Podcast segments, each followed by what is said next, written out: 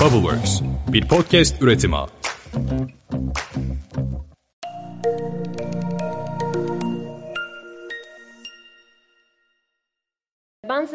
İmece ekibinde çalışıyorum. İmece bir sosyal inovasyon platformu. Sosyal etki odağında, sürdürülebilirlik odağında farklı proje ve programlar geliştiriyoruz. Anadolu Efes aslında bu süreçte çokça yan yana geldiğimiz, hem e, birlikte işler yaptığımız hem de farklı işlerde işbirlikleri geliştirdiğimiz çok değerli bir paydaşımız. E, bugünkü panelimizde sürdürülebilirlik, girişimcilik, teknoloji ve inovasyon başlıklarında ülkemizde ve dünyada neler oluyor? E, Anadolu Efes buradaki bu gelişmelere nasıl yanıtlar veriyor? Aslında bunların hepsini konuşacağız. Panelimizde üç değerli konuğumuz var. Öncelikle Selda Hanım hoş geldiniz. Ee, Koray Bey siz de hoş geldiniz. Tuğba Hanım siz de hoş geldiniz. Hoş hoş bulduk da bu Merve de aynısını yaptı. Şimdi hanım mı olduk demek istiyorum. Ya, evet, Merve öyle yapınca yaptım.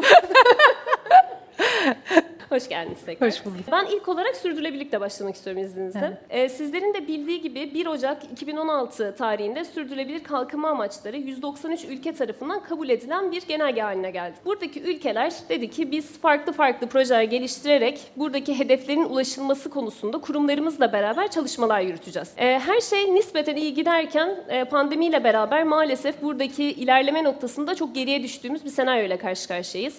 Ve şu an bugün baktığımız zaman 2030 hedeflerinin yaklaşık %15'ini e, tutturabileceğiz gibi gözüküyor. Durum böyleyken kurumlar da artık elini taşın altına çok daha fazla koymaya başladı. Anadolu Efes de aslında e, buradaki bu kurumlar noktasında önderlik eden kurumlardan bir tanesi. Ben aslında bugün ilk soruyu Selda Hanım'la başlamak istiyorum. Pozitif ve uzun soluklu iş sonuçlarının doğması için aslında cesur adımlar atmak gerekiyor. Yani biraz yapılmışın dışına çıkmak gerekiyor. Bu da aslında biraz konfor alanından uzaklaşmak demek ki bir kurum için bu çok daha zor. Hele ki köklü bir kurum için her şey çok daha problemli olabilir. Ama burada sizin sürdürülebilirlik adında iyi adımlar attıklarınızı görüyoruz.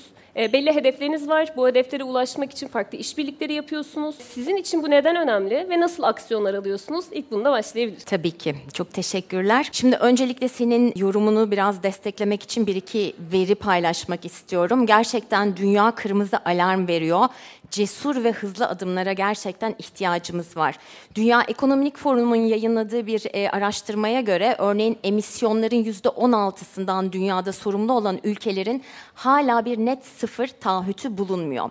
Şirketler özeline geldiğimiz zaman şirketlerin yaz, yaklaşık yüzde 40'ının yani yüzde 40 çok ciddi bir oran e, halen bir net sıfır taahhütü ya da hedefi bulunmuyor. Dolayısıyla gerçekten e, burada bir paradigma değişimine ciddi anlamda ihtiyaç olduğunu söyleyebiliriz.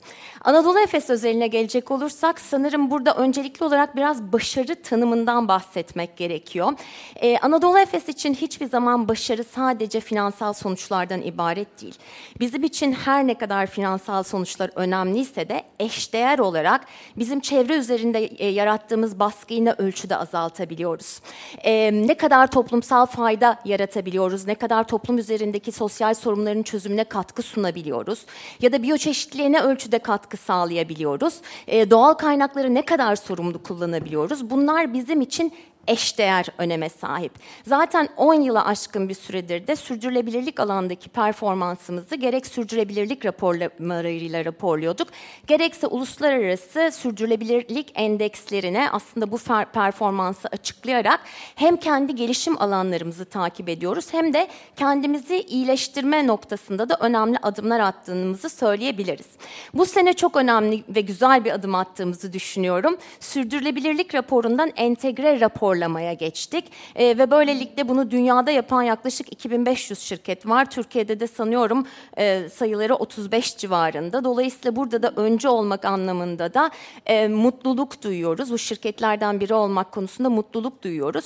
Çünkü bu e, aynı zamanda bir entegre düşünce biçimini beraberinde getiriyor. Bu ne demektir? Sürdürülebilirlikten ve sürdürülebilirlik hedeflerinden gerçekten şirket içerisindeki her bir bireyin sorumlu olması ve kendi alanı ile ilgili çalışmaları da bu düşünce ve bakış açısıyla yürütmesi anlamına geliyor. Dolayısıyla bu bizim için çok önemli bir kırılma noktası, çok önemli bir e, adım olarak değerlendirdiğimiz e, bir nokta. E, 2030 hedeflerimize bakacak olursak ya da sürdürülebilirlik yaklaşımımıza bakacak olursak aslında buradaki hedeflerimizi e, biz iki yıl önce açıkladık. Üç ana başlık altında değerlendiriyoruz.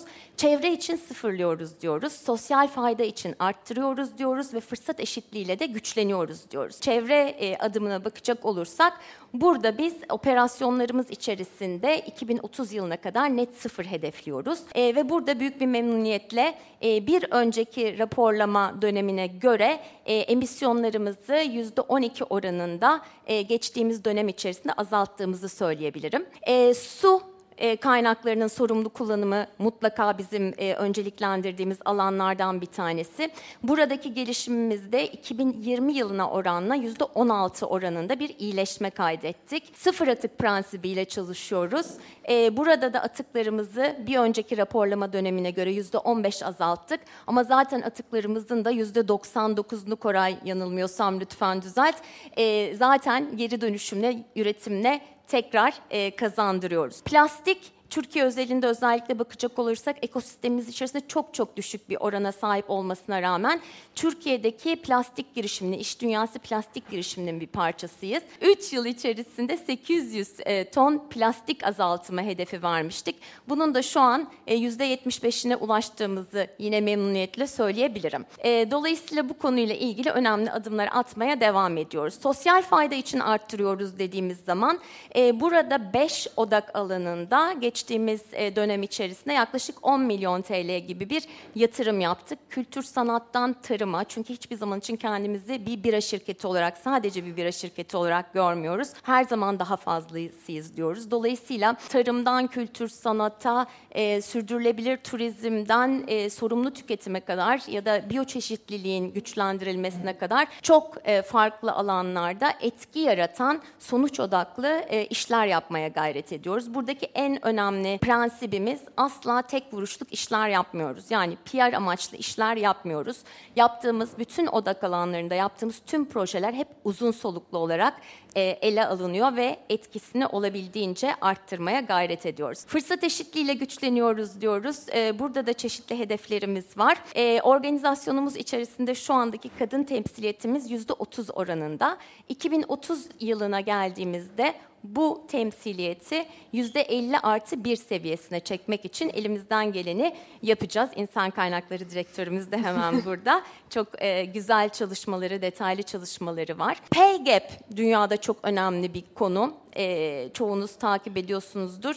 Dünyada maalesef kadın ve erkek yaptıkları aynı işe rağmen kadınlar maalesef yüzde 17 oranında daha az maaş alabiliyorlar. Dolayısıyla biz Anadolu Efes'te eşit işe eşit ücret prensibiyle çalışıyoruz. Ama bunu sadece bir prensip olarak dillendirmiyoruz. Aynı zamanda bunu kendimiz gönüllü olarak denetlettiriyoruz kendimizi ve bu alanda da e, bağımsız e, güvence beyanlarıyla eşit işe eşit ücret verdiğimizi de kanıtlıyoruz. Dolayısıyla böyle özetleyebilirim. Çok teşekkürler. Burada özellikle e, şu konunun altını çizmek istiyorum. Yani buradaki insanlar genel olarak bence bu konuya hakimdir ama belki dinleyicilerimiz açısından da önemli olabilir. E, pek çok şirket sürdürülebilirlik denince yalnızca çevre konularını ele alıyor. Yani işte plastiğin az kullanılması, sıfır atık prensibi buradan öteye geçmiyor maalesef. Hı hı. E, asıl burada işte sosyal etki odaklı projeler yapabilmek, e, yönetişimsel olarak da bir e, fırsat eşitliğini sağlayabilmek asıl sürdürülebilir olması için bir işin gerekli olduğu bir nokta. Teşekkür ediyorum o yüzden. Bu bir sürdürülebilirlik çalışanı olarak bunları duymak bana da gerçekten keyif veriyor. Koray Bey sizinle devam edebiliriz. Az önce Can Bey'in de söylediği gibi e, aslında böyle bir değişim yaratabilmek için sistemsel bir dönüşüme ihtiyaç oluyor. Burada da az önce sizin de bahsettiğiniz gibi en başından yani üretim süreçlerinden aslında bu işin iletişim sürecine kadar çok farklı aşamalar var. Maalesef üretim süreçleri biraz geri planda kalabiliyor bu noktada. Çünkü aslında bir şeyi değiştirmek için çok kritik bir aşama e, olmuş oluyor oluyor. Siz aslında buralardan daha çok sorumlusunuz. Evet. O yüzden sizi bulmuşken Anadolu Efes'te bu süreçler nasıl ilerliyor? Hem biraz bunlardan bahsedelim istiyorum. Hem de aslında bu üretim süreçlerinde daha sosyal etki, çevresel etki dediğimizde teknolojik boyut çok önemli bir e, alan sağlıyor e, teknolojiyle beraber üretim süreçlerinde daha sürdürülebilir e, bir dünya için neler yapabiliriz? Size de bu şekilde sorumu sorabilirim. Ee, bizim üretim direktörlüğü olarak vizyonumuz sürdürülebilirlik odağıyla çevreye değer katmaya devam ederken hem yüksek teknoloji hem de yenilikçi teknolojilerle dünyanın en verimli organizasyonuna dönüşme, dünyanın en kaliteli biralarını üretmek aslında. Bunu biz gelecek kuşaklara bir sorumluluk olarak, sahibi olarak bir şirket olarak yapmak zorundayız. Çünkü bu kuşağın görevi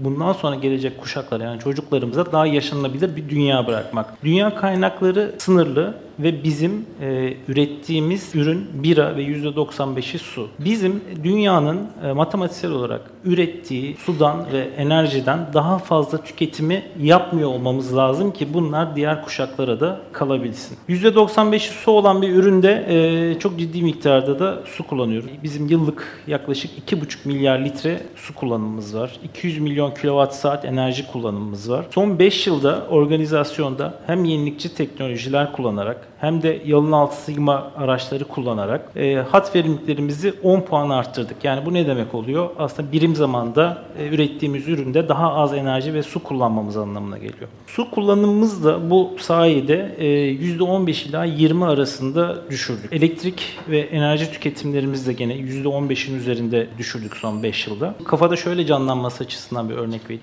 Bu 5 yılda yapmış olduğumuz tasarruf aslında bir Urla bölgesinin yıllık hem su hem enerji tüketimine eşit. Buna devam ediyoruz. Yani 2030 hedefimiz bu su tüketimini en az bir %15-20 daha enerji tüketimimizde düşürmek. Küresel iklim krizinden hep hepimiz biliyoruz ve bahsediyoruz. Şöyle örnek vereyim. Her sene yaşadığımız ve e, gazetelere manşet olan bu haber sayıları artıyor ve şiddeti de artıyor. Logaritmik artıyor. Bu da bize bunu gösteriyor ki dünyada bir genel bir iklimle ilgili bir krizle karşı karşıyayız. Aynı zamanda bir üretim şirketi yanında bir tarım şirketiyiz. Biz nasıl etkileniyoruz? 2020 2021 yılında yaşanan kuraklıktan dolayı toplam Türkiye'nin arpa üretimi %50'ye yakın düştü. Yurt dışından getirmek zorunda kaldık. Geçen sene yağan doludan dolayı şerbetçi ot üretimimiz %40 oranında düştü.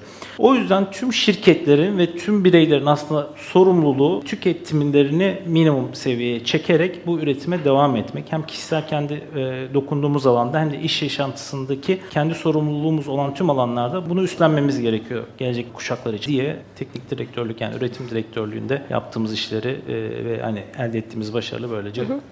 Ee, siz konuşurken aklıma şey geldi. Ee, aslında biliyorsunuz her yıl bir sıfır noktası açıklanıyor. Bu sene hem Türkiye'de hem de dünyada aslında her sene olduğu gibi daha geriye gidiyoruz. Yani aslında bu şu demek, bu sene bildiğim kadarıyla Haziran ayında kaynakların aslında tükenme noktasına geldik. Bu şu demek aslında var olandan daha fazlasını harcadığımız için kredi kartı gibi böyle cepten yediğimiz bir yere doğru gidiyoruz ve bu yıl bu her sene bir ay daha geriye doğru gidiyor. Bu eğer zaten Ocak ayına geldiği noktada sıfır noktasına ulaşmış olacağız. O yüzden bu, bu alandaki adımlar bu sıfır noktasını ileriye taşımak taşımamız için de çok kıymetli olacaktır. Çok teşekkürler. Tuğba sana Tuğba diyeceğim.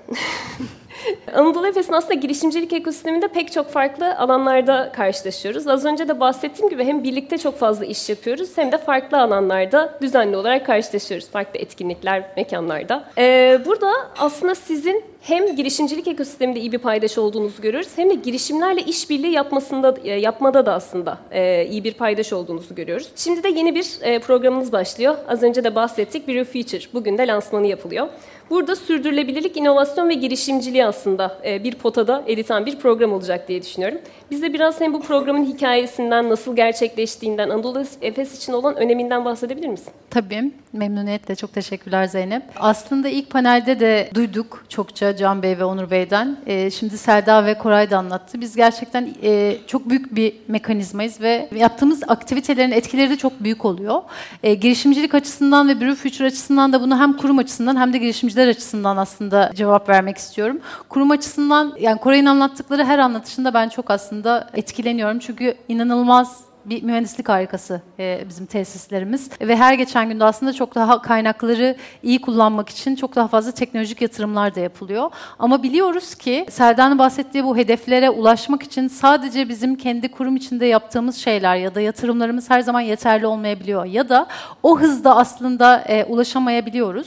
Dolayısıyla da bu anlamda e, biz daha geride kaldığımız ya da daha hızlı ilerlemek istediğimiz noktaları açıkçıklı, e, açıklıkla söylemekten ve bununla ilgili e, çok daha iyi bir çözümü ve teknolojisi olan bir girişimde işbirliği yapmaktan çok heyecan duyuyoruz. Brew Future'da tamamen bu odaklı aslında başlatılmış bir program. Tamamen sürdürülebilirlik odaklı bir açık inovasyon e, programı. Bugüne kadar yaptığımız işlerden, desteklerden çokça bahsedildi kurum içinde ve kurum dışında. Ama ilk defa aslında e, tamamen sürdürülebilirlik odağında bir açık inovasyon programı başlatıyoruz. Üç tane temel başlığı var. E, bir tanesi iklim eylemi. Enerjinin ve suyun bizim için ne kadar önemli olduğundan zaten Koray çokça bahsetti.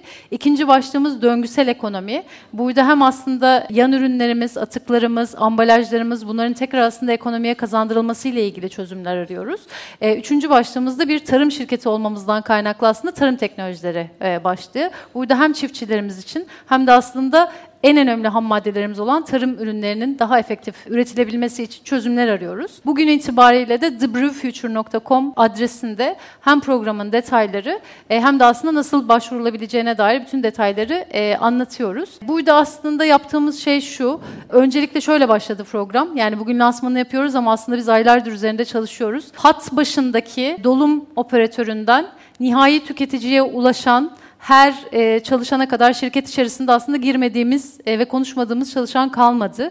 Bütün detayları öğrendik ve orada aslında şu anda hangi konularda öncelikli olarak çözümlere ihtiyacımız var diye onları belirledik. Bugünden itibaren evet benim bu probleme bir çözümüm var diyen e, startupları davet ediyoruz. Onlarla birlikte aslında bir use case dediğimiz bir sürece giriyor olacağız. Ondan sonra da pilot yaptığımız e, süreç başlıyor olacak. Ocak ayında hangi girişimlerle hangi alanlarda pilot yapacağımızı belirliyor olacağız ve yaklaşık 2-3 aydan sonra da amacımız aslında o girişimlerle işbirliğini arttırabiliyor olmak. E, şeyi söyleyeceğim ben hep böyle girişimcilik ekosisteminde işte yatırım, ödül, iletişim, işte ARGE desteği vesaire falan gibi bir sürü aslında destekten bahsediyoruz ama bir girişimin en önemli yatırımcısı kimdir? Bir girişimin en önemli yatırımcısı Son müşteridir. Aramızda yatırımcılar da var. Dolayısıyla biz aslında girişimcilerin e, daha fazla bizim tedarikçimiz olması, kurumların da aslında daha fazla e, girişimcilerin müşteri olması için çalışıyoruz. Bunun için de hatta iki yıl önce Here to Next diye bir platform kurduk. Onun kurucularından birisi olduk. E, kurumlarla girişimlerin işbirliğini artıralım diye. Bugün aramızda To Next'in kurucularından da arkadaşlarımız var. Biz hem kendimize faydası olsun hem de girişimlerin ölçeklenmesine faydası olsun diye Brew Future programını başlatmaktan bugün oldukça heyecanlıyız. Bütün girişimleri ve ekosistem paydaşlarını da destek için bekliyoruz. Çok teşekkür ederiz. Aslında aynı konudan devam etmek istiyorum. Bu noktada bahsettiğin hani tüm aslında başlıklar altında teknoloji çok önemli bir yerde duruyor. Doğru kullanılan bir teknoloji inanılmaz büyük bir verim sağlıyor aslında. Ve teknoloji ve startup işbirlikleri de kurumsal şirketlerin e, adaptasyonu, hani tüm süreçlere yeni dünyaya olan adaptasyon için çok kritik bir yerde. İyi bir sinerji sağlıyor aslında bu. Siz Koray Bey, bu noktada bu programla beraber çözüm aradığınız öncelikli alanlar nedir ve teknolojiyle bağlantısını nasıl görüyorsunuz? Şimdi bunu ikiye ayırmak istiyorum ben. Teknoloji alanında zaten dünyanın en iyi firmalarıyla çalışıyoruz. Oradaki en son teknolojiyi alıp getirip kendi tesislerimizde, kendi makinelerimize adapte ediyoruz. Onunla ilgili bir sıkıntımız yok. Ama bu mevcut teknolojilerin dışında startupların bakış açısıyla yani sıra dışı bir bakış açısı lazım bize artık. Yani çünkü bir, bir yere kadar getirdik. Bundan sonra o box'ın dışında düşünecek, resmin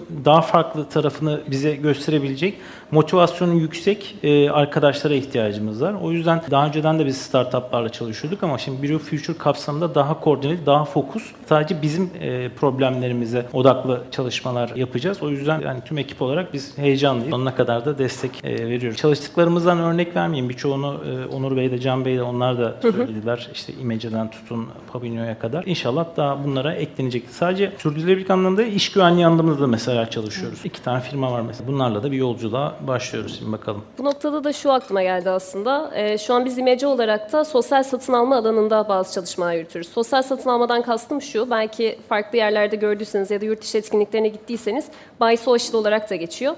Ee, yani özellikle kurumsal şirketlerin bu bahsettiğimiz etki girişimlerinden tedarikçilere ulaşmaları ve sadece böyle kadınlar gününde bir e, ürün almak değil de gerçekten tedarik zincirlerine bu etki girişimlerini dahil etmeleri üzerine. Aslında bu söylediğiniz hani bu kurum içi girişimcilik tarafında aynı zamanda da aslında şimdi e, Brew Future tarafında bu sosyal satın alma süreçlerinin gerçek bir e, case statüsünü de karşımıza çıkaracak diye düşünüyoruz. Çıkan girişimleri heyecanla bekliyoruz. Selda Hanım size son sorumu sorayım. E, Brew Future tarafında az önce aslında böyle biraz daha işbirliklerinin öneminden bahsettik. Burada neden kıymetli olduklarından bahsettik. Brew Future'a da baktığımız zaman çok fazla e, platform, çok fazla paydaşı görüyoruz. Hem farklı disiplinlerden paydaşlar görüyoruz hem farklı sektörlerden. Siz burada buradaki paydaşlık tarafına nasıl bakıyorsunuz? Anadolu Efes olarak hani bu sürece yaptığınız yatırımın amacı nedir? Vallahi şöyle söyleyeyim, e, kendimin de bir dördüncülük hayatı var. Süper. E, öncelikle şunu söylemem gerekiyor, bu açık inovasyon platformları programları aslında dünyada ABI gibi şirketler tarafından uzun yıllardır başarıyla uygulanan e, platformlar. Dolayısıyla geri dönüşümü e, mutlaka kazan kazan durumları yaratacak şekilde başarıyla sonuçlanıyor. Dolayısıyla Anadolu Efes olarak da böyle bir programı e, lanse ettiğimiz için ve e, açtığımız için o anlamda mutluyum. E, az önce şeyden bahsettim. Yani içinde bulunduğumuz süreç aslında bir paradigma değişimini gerektiriyor. Hı hı. Ve burada da e, aşılması gereken çok fazla sorun var. Ve bu sorunların e, tamamını Can Bey ve Onur Bey de bunları zaten e, konuşmalarında e, vurguladılar. Yani tek başımızda bunları çözmemiz çok mümkün değil. Katılımcılığı teşvik eden bir sistemin kurulması o anlamda çok çok önemli. E, bir sorunun çözümüne yönelik biz ne kadar çok farklı bakış açısıyla farklı fikri e, bir havuzda toplayabilirsek o kadar çok o e, sorunun çözümüne katkı sunabilecek e, bir sürece kendimizi adapte edebiliriz diye düşünüyorum.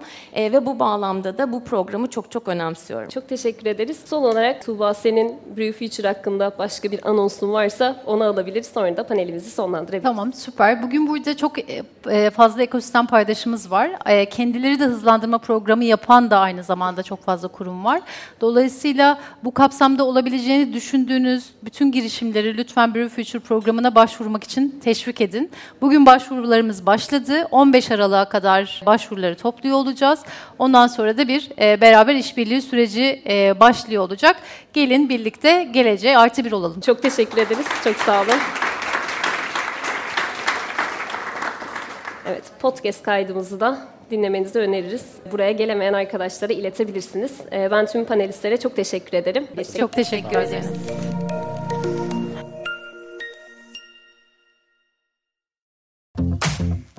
Bubbleworks bir podcast üretimi.